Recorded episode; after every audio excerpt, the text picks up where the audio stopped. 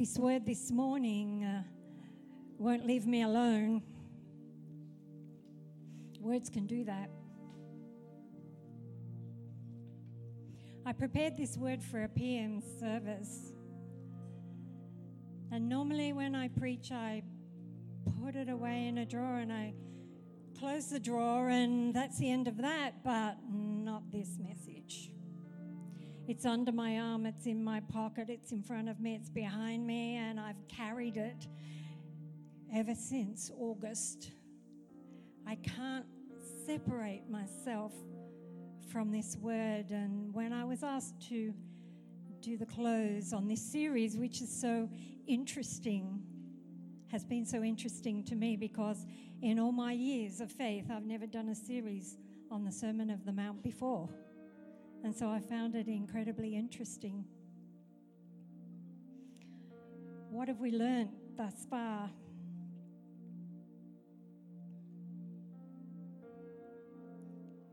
We've learned the Beatitudes. Do you know why they're called the Beatitudes? Because the word in the Vulgate is beati, and so all of those blessings start with beati, and therefore they've become the Beatitudes. Beati means blessed. We've learnt about salt and light. We've learnt that Christ came to fulfill the law.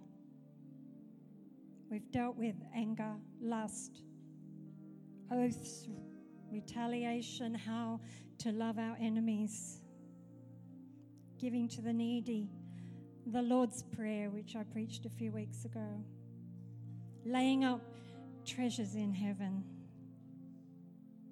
not being anxious, and the subject matter of this morning is judging. It's kind of a strange one to, to close on this wonderful series, but as I said, I can't put it down. And so the word in my mind was this message must be preached. And so I think it must be pretty important for us to hear what God has to say this morning. As you've heard, um, the poor Jewish people were just astonished by what happened on the Sermon on the Mount. They had lived a life, it was in their DNA, it's in the fabric of the culture to live by the law. It has always been, and it always would be, or so they understood. To live by the law, and there are evidences of that even today. And so I thought you might be interested in seeing, um, if you can. Can you see over that? No, you can't. Just watch some of my amazingness while I move that. Can you see that? That's the Mount of Beatitudes. You can't see it. You all have to go over that side. Can you see it now? I'm not very practical, as you see. That is the Mount of Beatitudes. And everywhere in Israel where something amazing happened, they built a church. And this church is run by nuns and they keep the grounds. And let's have a look at the next one. Everything's beautiful in Israel. And next. The Beatitudes are situated all around the mount in various languages, every language you could imagine are the Beatitudes, and there it is in English. Next.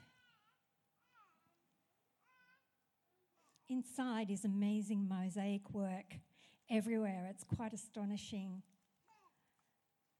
They're tiny little hand cut pieces of stone, every one placed. And next, this is part of the culture even today. Do you see this? It's a mezuzah.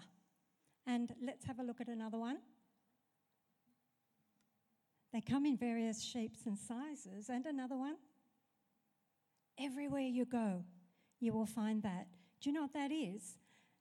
Inside of that is a parchment handwritten by somebody that's authorized to do it, a rabbi, and it is Deuteronomy and, and verses out of the Torah to remind the people as they come and go. Wherever there's a doorpost and a lintel, you'll find one of those.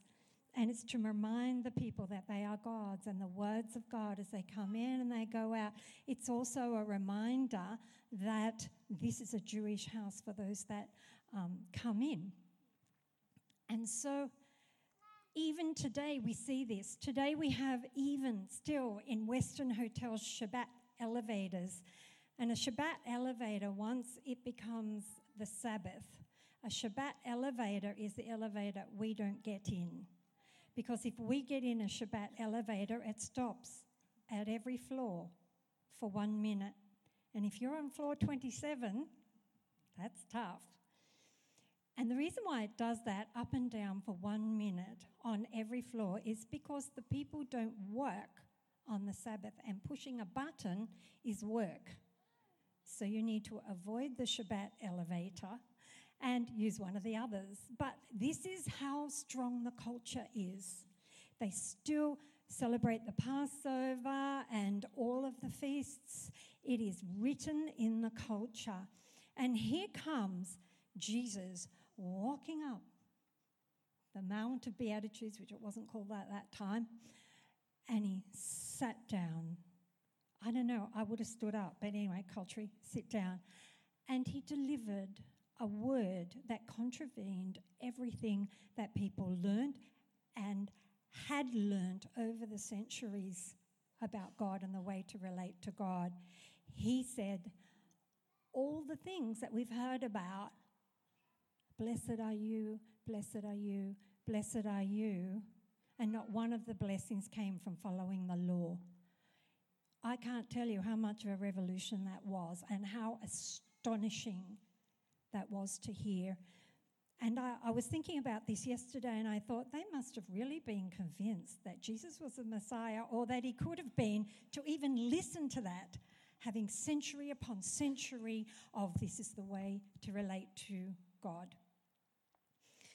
And so a new way came in, and the people were quite confused and astonished by the teaching and wondered how they would even accommodate that into their lives.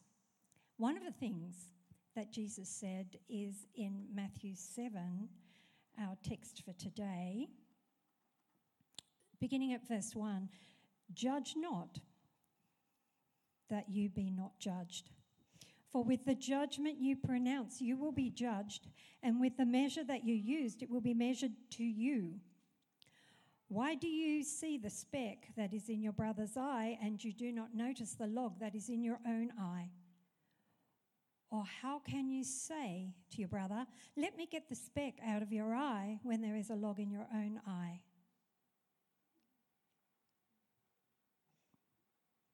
And the verses, I wanted to give you a little bit of context, but the verse that, there's two verses I'd like to talk about today, and that is Do not judge, or you too will be judged. For in the same way you judge others, you will be judged, and with the measure you use, it will be measured to you. Now, the Israelites were used to using lots of measures. They had to measure themselves against the law. They had to measure and weigh what they did constantly. There were so many rules, you couldn't keep them all. And I just imagine being people there watching, oh, you? You messed up on the Sabbath. I saw him mess up on the Sabbath. He pushed an elevator button. You know, I could just imagine people would do that. And so there were judgments in amongst all of these measures that they had to uh, incorporate to live according to the law. Their whole spirituality was based upon it. Now, Jesus came with this new message to set the people free. Have you ever lived under law? Even speeding laws. I mean, they can be a bit annoying at times, can't they? Not that I ever break them, but I'm sure you might. Um, you know, when you're in a hurry and you can only do 60, wouldn't it be great if we didn't have them and you could do like 80 and get there quicker without fear that you're going to be caught? Wouldn't that just throw off a vest of bondage? That would be good. And then I started to think about the P platers. Maybe when you get your black license, you could do that. P platers still bondage of the law.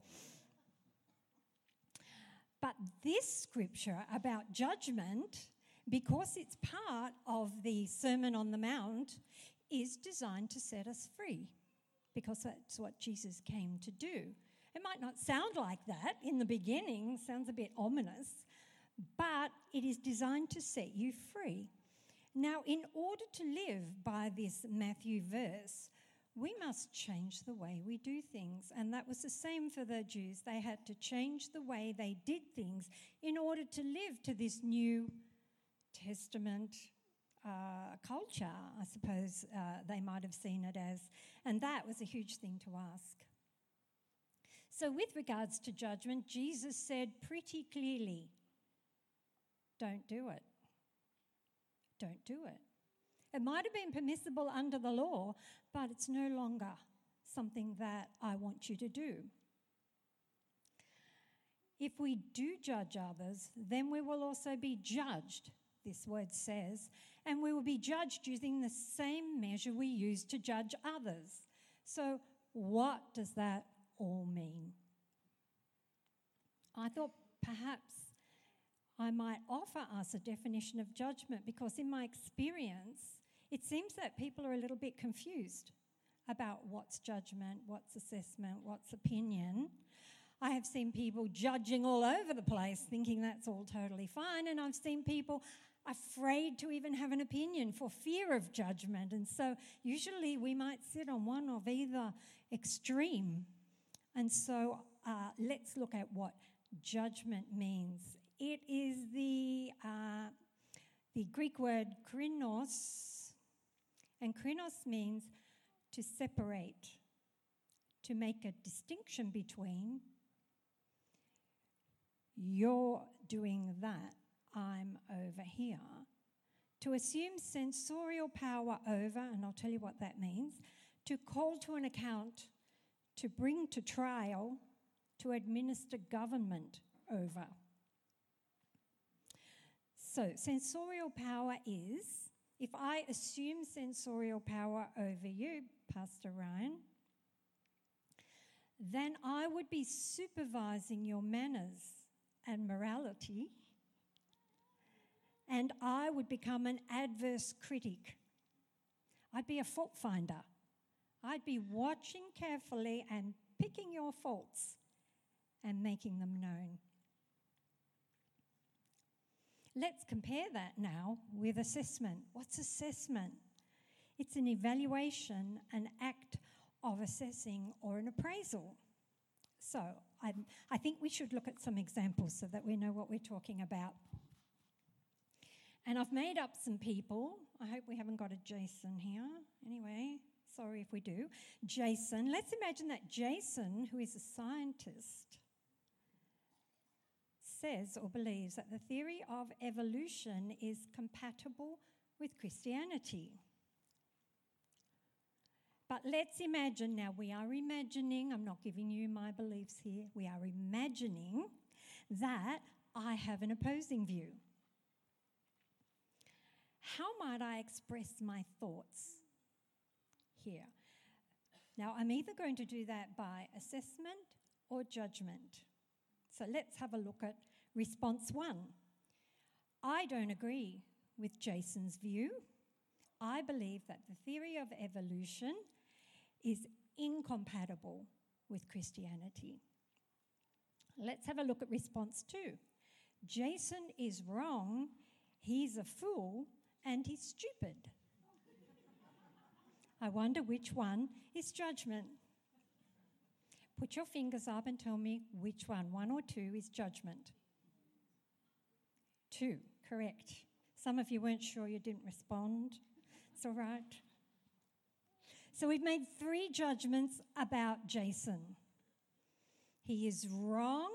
Now, when somebody says to you, You hate me, and you go, No, you're wrong, I don't, that's okay to say you're wrong because you know what you think.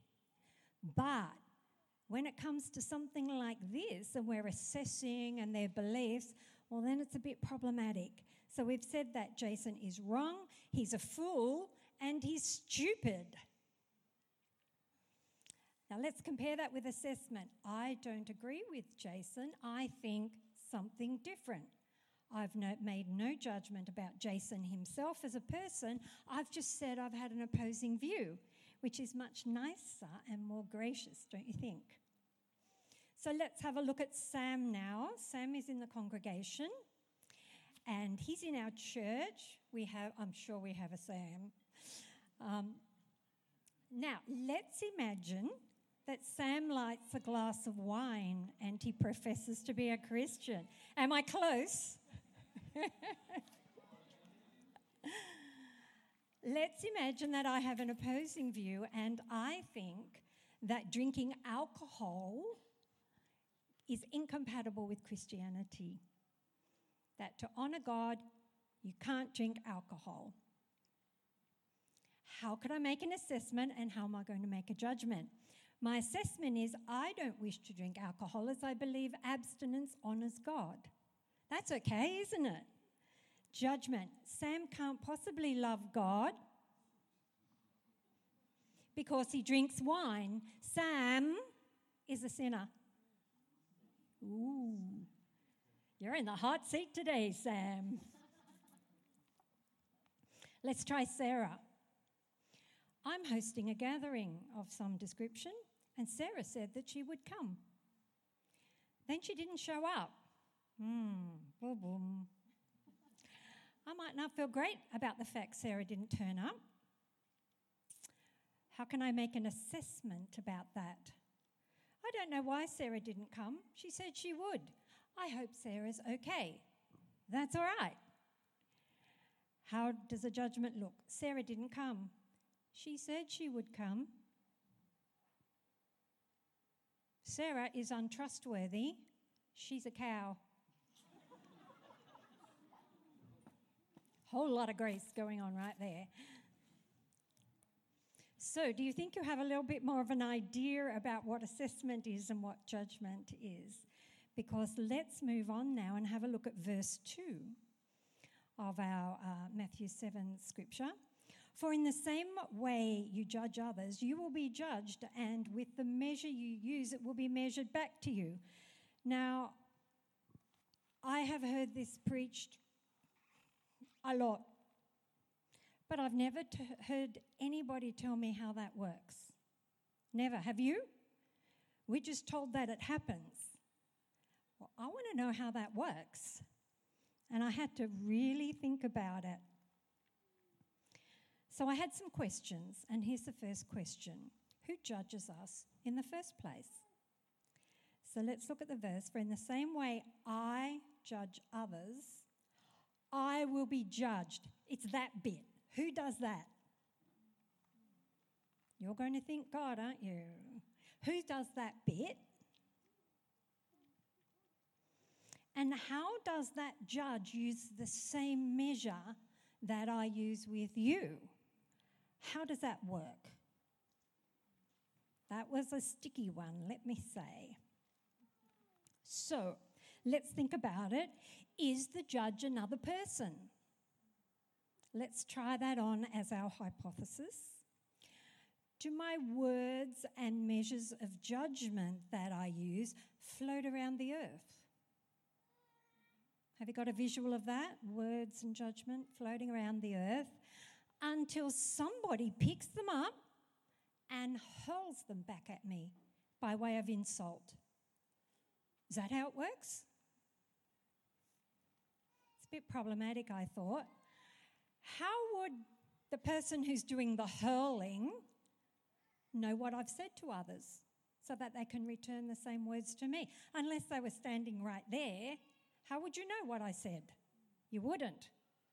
So I don't think that's a good explanation. Hypothesis two or is the judge Jesus? You're all going to like that for a moment. Does that mean that Jesus is going to evaluate how I behaved? Because he's going to hear it, right? He knows. And is he going to do the same to me? So if I judge someone because of their dress sense, They don't know how to dress. They look pretty, they totally look ugly like all the time. That would be awful, wouldn't it? And Jesus goes, Okay, come here, you know. This is what Lyn said. Hurl an insult back at her. You know? Would Jesus do that? Probably not. Maybe he's not this second judge.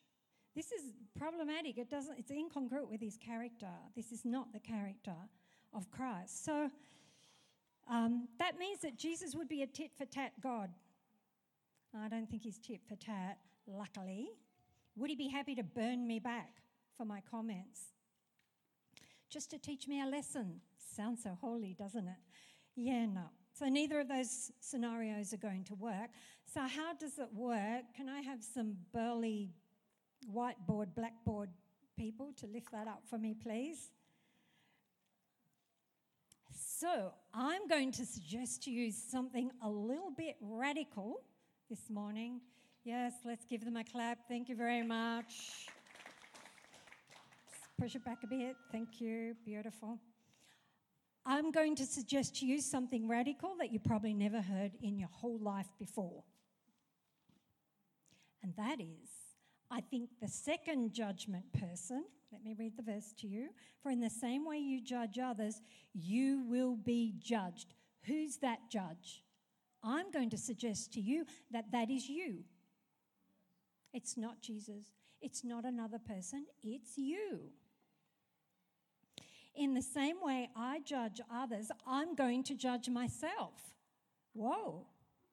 And with the same measure I used, I'm going to measure back to myself. Okay. The first question might be why would I do that? Why would I do that? How does this work? Words are creative and they can be binding. Some words leave no flexibility of thinking, no room for contingencies or alternative explanations for unexpected events and hindrances. What do I mean by that? Let's go back to Sarah the cow. All right, who didn't show up to my event, remember? My judgment was that Sarah is untrustworthy. She's a cow. Now, I'm going to think Sarah's untrustworthy and she's a cow for a really long time because I pronounced it.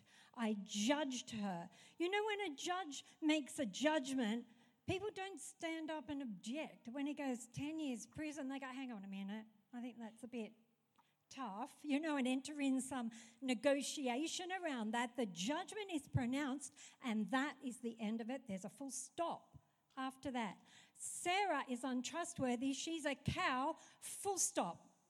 It's cemented in your mind. But let's think about what might have happened to prevent Sarah from coming. Maybe her car broke down. Maybe she fell ill. Maybe some emergency arose. But I don't consider any alternative when I make a judgment. She's untrustworthy. You are a cow. That's it. No explanation will suffice. So it's my belief that a cow is someone who doesn't do what they say they will. Sarah said she would come. She didn't come. She doesn't do what she would say. Now, that sounds like a reasonable value, doesn't it? I want to be someone who does what they say they will do. Why? Because I don't want to be a cow and I don't want to be untrustworthy. So, this is what happens to me when I think like that and when I make judgments. I draw a line, I make a boundary in my life. I say, I always want to do what I say I will do because I don't want to be a cow and I don't want to be untrustworthy. This is my first rule of life. Let's get back to Sam, who likes a glass of wine. If you're going to do it, make sure it's decent, all right? Sam likes a glass of wine. He professes to be a Christian. My judgment is that anyone who drinks alcohol cannot be a Christian. Yes? So, therefore, Sam is a sinner. Rule two of my life becomes that I must never try alcohol because if I do, I'm going to be a sinner. Right? So, here's another rule in my life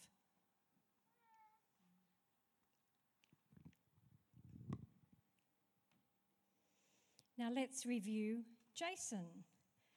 Jason, the scientist, believes the theory of evolution is compatible with Christianity. I have a different view. And so I've called him a fool, stupid, and wrong, I think it was. I don't want to be a fool. I don't want to be stupid. I certainly don't want to be wrong. Sounds good, right? Let's make that a rule for our life.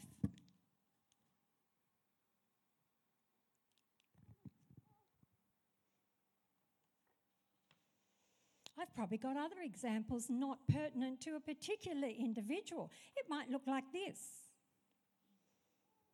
I don't like it when people don't listen to me when I speak. He who has an ear, hear. I judge people with poor listening skills to be rude. You're rude if you don't listen to me when I speak. I don't want to be rude like you are. I'm not rude. I will always listen to people when they speak. This is a rule for my life. Rule number four. And on and on they go. Now, imagine if I always listen to people when I speak, which sounds like such a beautiful rule, godly and all. But what if I'm being abused? Now I have to stand there and listen to every word of abuse hurled at me. Why? Because it's a rule of my life. Because of my judgment, I've established a rule. I have to listen to abuse. I have to listen to all sorts of rubbish out of anybody's mouth because I said I would. It is my value, and I judge those that don't to be rubbish somehow. So, what's happened? What's happened here? These judgments, these measures I have used. I've judged your behavior. Now I must judge my behavior. And my behavior and my judgment, judgments have become my prison. Because Jesus came to set me free, I can play all over this blackboard. There is freedom for me. But what have I done? I've immediately, by my judgment, set up what is it? Another law. I have established laws that sound so good to me, but are going to keep me in bondage. There are no contingencies. I can never break any one of these. Because if I break any one of these, I'm a fool, I'm stupid, I'm wrong, I'm a cow, I'm a sinner, because that's what I've judged these things to be. Now, what is going to happen when when I break one of these. I'll tell you what, I will break one of those because nobody can live under such laws. What about if my car breaks down when I'm going to your event? and I left my mobile at home. I'm not going to turn up, am I? Does that make me a cow? But there's no room in my life for that because it cannot happen. Because if it does, I'm a cow. Now, when I break one of them,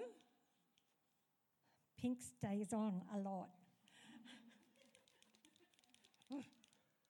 Right bit of brutality there. When I break one of them, which I will, what happens to me? I'll tell you what happens to you.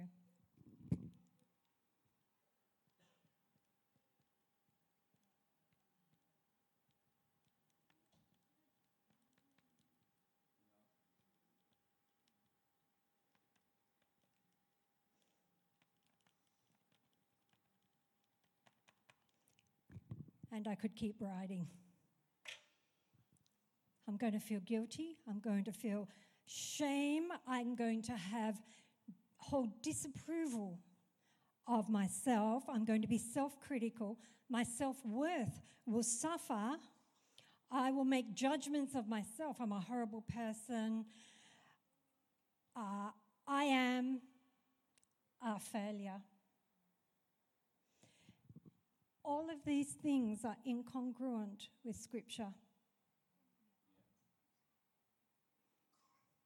I am doomed to fail when I judge, and I will judge myself with that measure. It's not surprising that Jesus said, Do not judge, because this will be the equation that you end up with. And I hear people say to me, I don't know, I just feel guilty all the time and I don't know why I do. Nothing happened. I feel shamed. I don't know why. I wonder for some of us whether judgment might be part of that picture. It's not surprising that Jesus said, Do not judge, because your words will capture you and restrict your life and crush your enjoyment and steal your freedom. You'll become critical of others, which leads you to adopting a posture of being holier than them suddenly we have an equation that sounded so godly that results in a lot of ungodliness. Let's listen to what it says in the Passion, uh, Matthew 7, verses 1 to 2. Refuse to be a critic full of bias towards others, and judgment will not be passed on you. For you will be judged by the same standard that you've used to judge others. The measurement you use on them will be used on you. And uh, the message don't pick on people, jump on their failures, criticize their faults, unless, of course, you want the same treatment. That critical spirit has a way of boomeranging.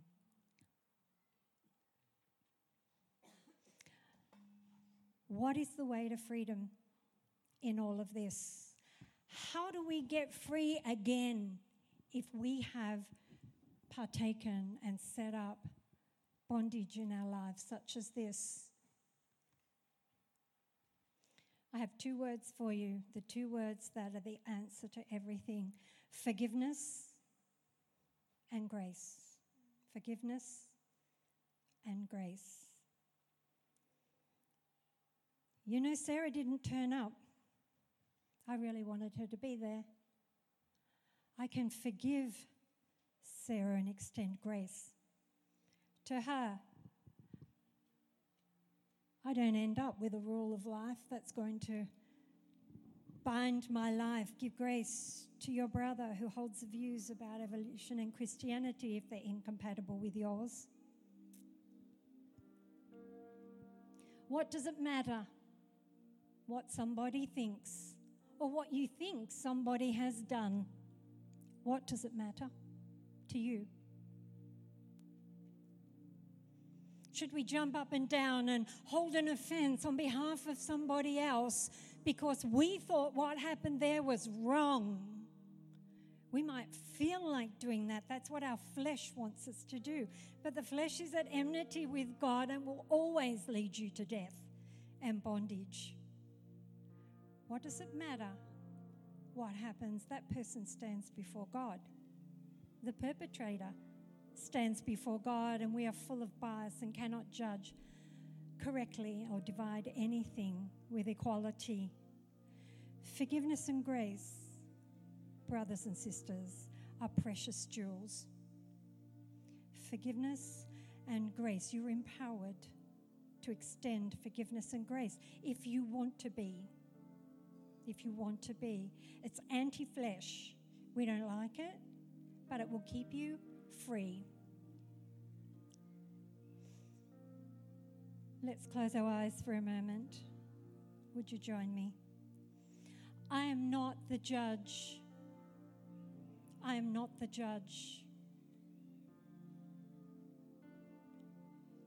Do any of us feel guilt, shame, condemnation, a sense of failure. Judgment isn't the only reason you might feel like that, but it could be one of them.